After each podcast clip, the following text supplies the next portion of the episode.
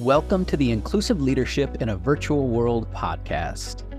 Each week, we invite a different world class inclusive leader to facilitate a session for our weekly virtual gathering. The facilitators are given 10 to 12 minutes to share their unique approach toward inclusive leadership. Enjoy this featured inclusive leader and join us on Wednesdays at 10 a.m. Pacific. We just saw Wonder Woman in the 1970s that brought women out of the kitchen and into the superstar central role that was so important in the 70s. Well, today in the 21st century, we all have IP. We all have intellectual property, whether we are a man or a woman, we are people, hear us roar. And Danna is the passionate, the fabulous legal Wonder Woman in our midst. And I'm going to turn the baton over to uh, to Diana to take us through what is IP, remove the confusion, and then we're going to get to practice in several scenarios. So we're going to take control back. She's going to help us take control of our destiny. I'm going to share my screen very quickly. And uh, let's move this there we go. Danna, you've got the right. baton. Thank you so much, Susan. It's great to be here. I appreciate all of you attending today. Um, I'm Danna Cotman. I'm the owner and founder of ARC IP Law, and I'm going to talk with you about IP. And I wouldn't be a good lawyer if I didn't have my disclaimer. So there you go. There's a disclaimer. Um, I want to talk just a little bit about IP and what it is. And essentially, it includes intangible assets such as ideas, inventions, phrases, symbols, designs, and musical, literary, and artistic works. So it covers a wide range range of things, and it's an exclusive legal property right. Um, and it refers to the legal rights, not the intellectual work itself. Um, so it is a work of the mind. Society wants to protect the intellectual property rights to promote progress and economic growth. And recent studies have shown that about two thirds of the value of large businesses in the US can be traced to their intangible assets, which is their intellectual property. So that's why it's important. Um, there are, and, and, I'm doing a real high level overview, you know, given the amount of time that we're allotted. So I'm going to go kind of fast, but it'll kind of give you the basics of what, you know, what IP is and sort of the four different categories. So basically, we've got patents that protect useful, tangible ideas. We've got trade secrets, which protect, you know, commercial knowledge that you want to keep hidden. We've got trademarks, which, like Wonder Woman, was her own brand protects the identity of the products. And we've got copyrights that protect creative works. So those are kind of your four categories. I'm going to go through each of them relatively quickly, and then we're going to have a practice um, session to see how we might advise someone in a particular area. Um, patents are weird because they um, they're a fixed time monopoly, basically. Um, but they also are a negative right, which means you might need permission from someone else to actually make your invention if a component of your invention includes something, or you might need FDA approval if it's a drug. So, just because you have a patent doesn't necessarily mean that you can practice your invention without having to jump through other hoops. Um, and patents are by jurisdiction, um, as are um, trademarks. And so you can get foreign protection of patents as well as just in the US. Um, so, next slide. What can be patented? Anything that's useful, a useful process, a machine, a manufacture, a composition of matter, or any new or useful improvement thereof.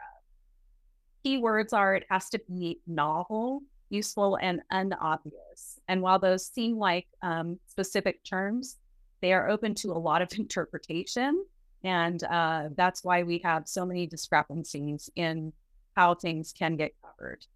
Um, this is an example of a patent, the camera that flies around the um, football field.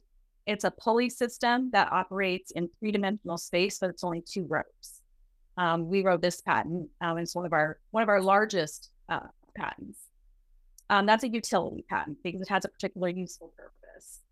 There are design patents, which are how something looks. So if there's a unique ornamental design that has no utilitarian aspect, you can obtain a uh, patent on that as a design.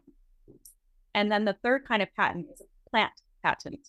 Um, so they do this frequently with roses, fruit trees, and whatnot to create new types of um, products plants. Um, the second category is trade secrets. And broadly defined, the trade secret is any information uh, that can be used in the operation of a business that is sufficiently valuable and secret such that you want to keep it hidden. So, in order for it to qualify as a trade secret, it does have to be not generally known and it must be valuable um, and it must you must maintain reasonable measures in place to keep it secret. Um, y'all know the KFC recipe, the Coca-Cola recipe; those are typical trade secrets. Um, information that's not known, information must be valuable, and you must take reasonable efforts to protect it. All right, so next slide. Um, you have to take affirmative actions to protect a trade secret. Uh, generally, um, trade secret policy will be in writing. There'll be non disclosure agreements that the parties will have to sign.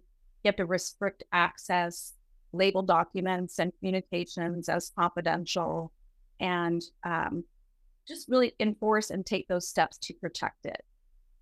They're interesting because there's a, a lot of times where a person needs to decide or a company needs, needs to decide do we want to keep it a secret or do we want to patent it? Because if you patent it, then it's in the public domain. And so it becomes, for practical purposes, available to others to see.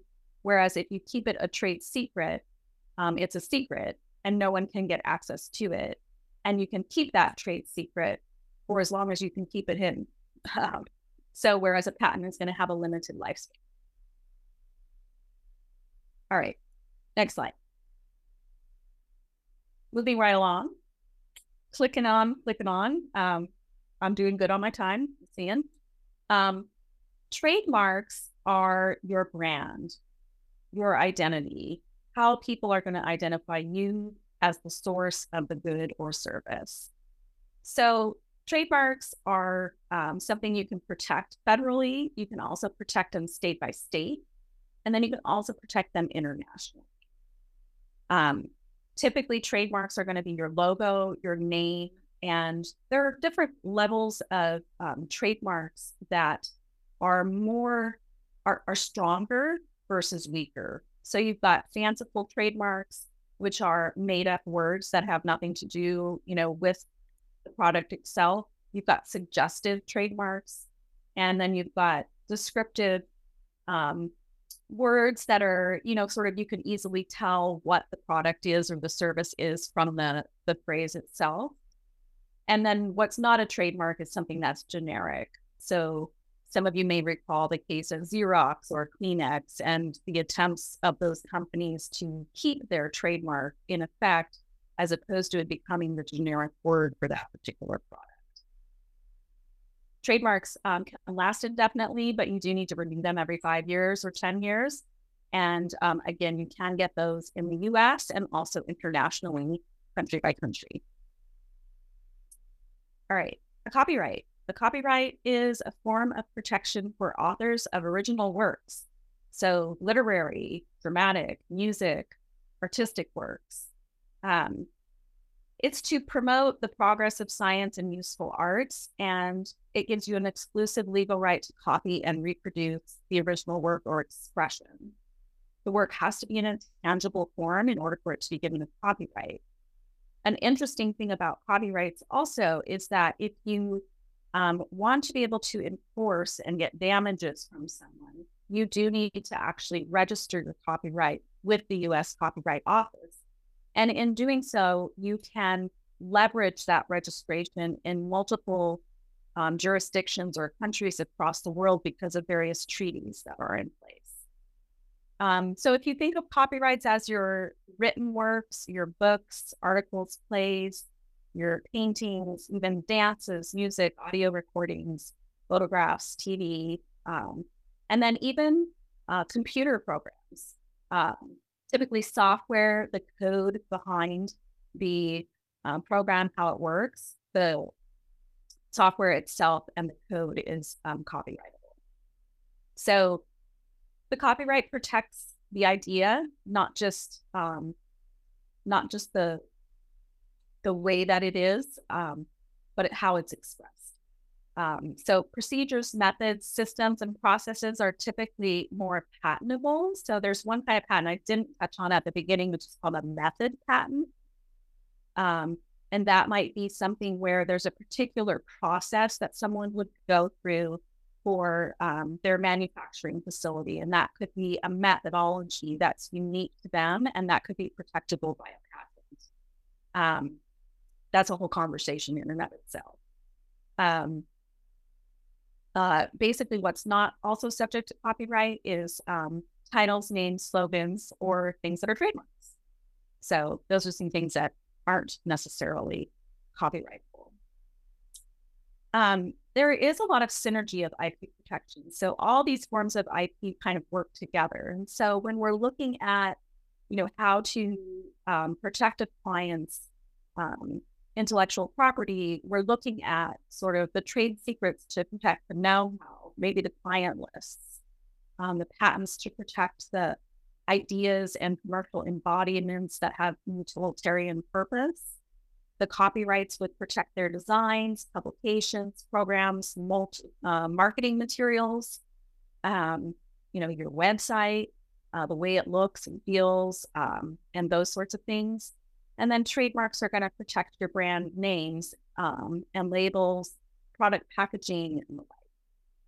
So we look at very carefully to, you know, the research and development, public disclosures, marketing, what the clients are doing and how they're using the various things so that we can advise them effectively on how to best protect their IP and then what sorts of IP to prioritize and where we might be able to get overlap, which would then give us a broader ability to um, seek damages when we need to go to enforce. And I just want to give a shout out to Susan and thank you so much for helping me with my slides. I can't seem to talk and do the slide maneuvering at the same time. And I'm ready to go to the next one now. Right.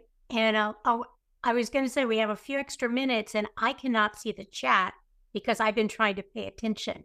Are there any gotcha. questions that we can, you know, that are coming up or that somebody wants to ask before we move into the case studies and the breakthrough rooms? Uh, Matthew had posted a question about I, how IP is handled in other countries and how US IP laws are followed more or less in various other countries. Yes, there are a lot of similarities um, in jurisdictions um, with how IP is handled. Um, there's some overlap, and then there are also fine nuances. So you can really get into the weeds with that. And an interesting question we just had today was with a, a patent client that also has a huge portfolio of trademarks. And how do they mark their, their packaging um, for the various patents? Because they distribute throughout the world, can we come up with a system that works in every jurisdiction? So, you know, reaching out to our foreign associates in Japan, um, Europe, uh, the Asian countries and um, even Australia and Canada and Mexico? Can we find a way to um, label things where it can work in every jurisdiction and they don't have to have a different product packaging for each country? Um, so that's an interesting challenge. Um, it looks like we're going to address some simpler challenges. Yes. So we thought it would be fun to give you a case study um, and what we want you to do is pick one of the first three bullet points. Don't try to do them all three because you're you're only going to have 10 minutes. We're going to break into groups. And what we want you to do is pick one of those bullet points and talk about what kind of IP protection um, that particular individual should maybe consider and look at.